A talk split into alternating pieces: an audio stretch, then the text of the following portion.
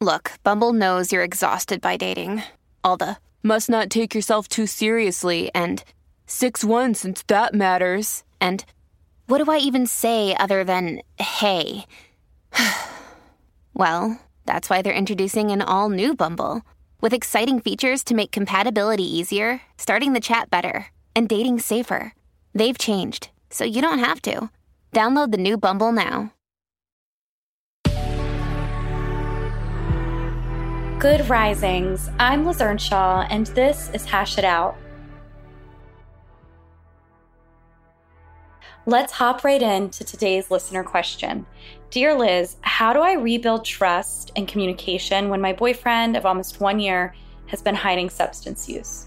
Rebuilding trust in a relationship is something that is challenging and it's something you're going to have to co create together. So, first of all, in order for a relationship to thrive, there needs to be trust. When you think about John Gottman's Sound Relationship House, which is what he calls all of the things that he and Julie Gottman have found in their research to be the most important things when it comes to building a relationship. He calls them the Sound Relationship House. The two things that hold up the wall to that house are trust and commitment.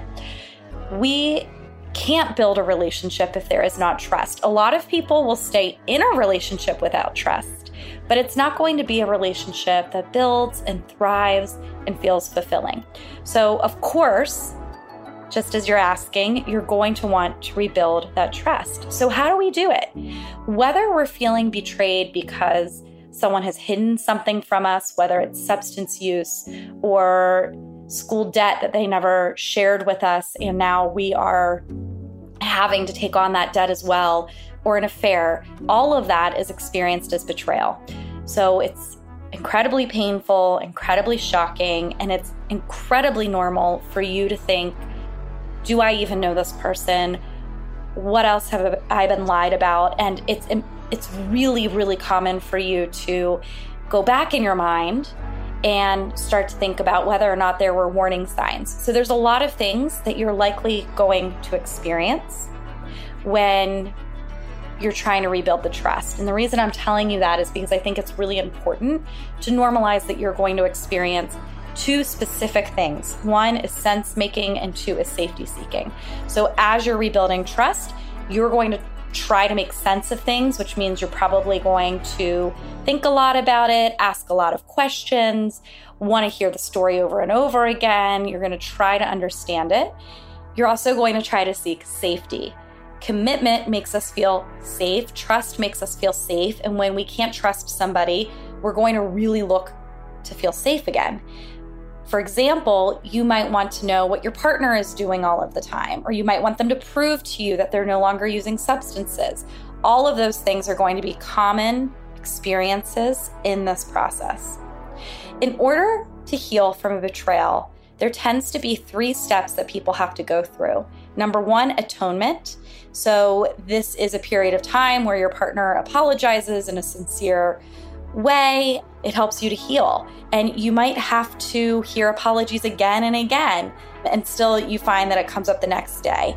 And so, one of the things that you will likely experience yourself is seeking that atonement, and something that you will likely need from that other person is for them to apologize and for them to show that they really understand how they impacted you. Another part of the atonement phase is to see action. What actions are they taking to remedy the situation? What are they doing to build your trust?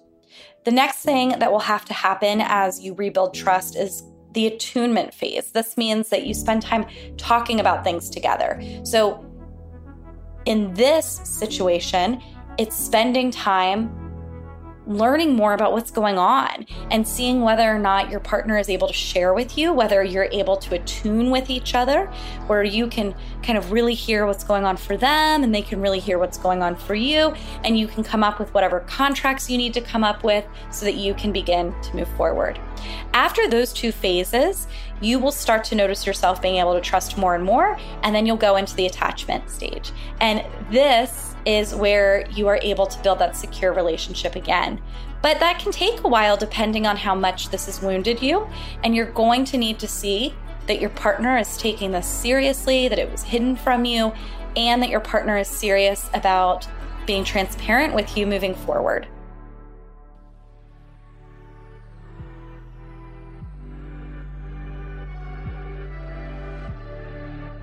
I'm Liz Earnshaw, the author of I Want This to Work, and you can find me on Instagram at Liz Listens. Thank you so much for listening to Good Risings. We love to hear from you, so please take a moment to leave us a review. Until next time, love on your loved ones, and when that gets hard, tune in to me to learn how to hash it out.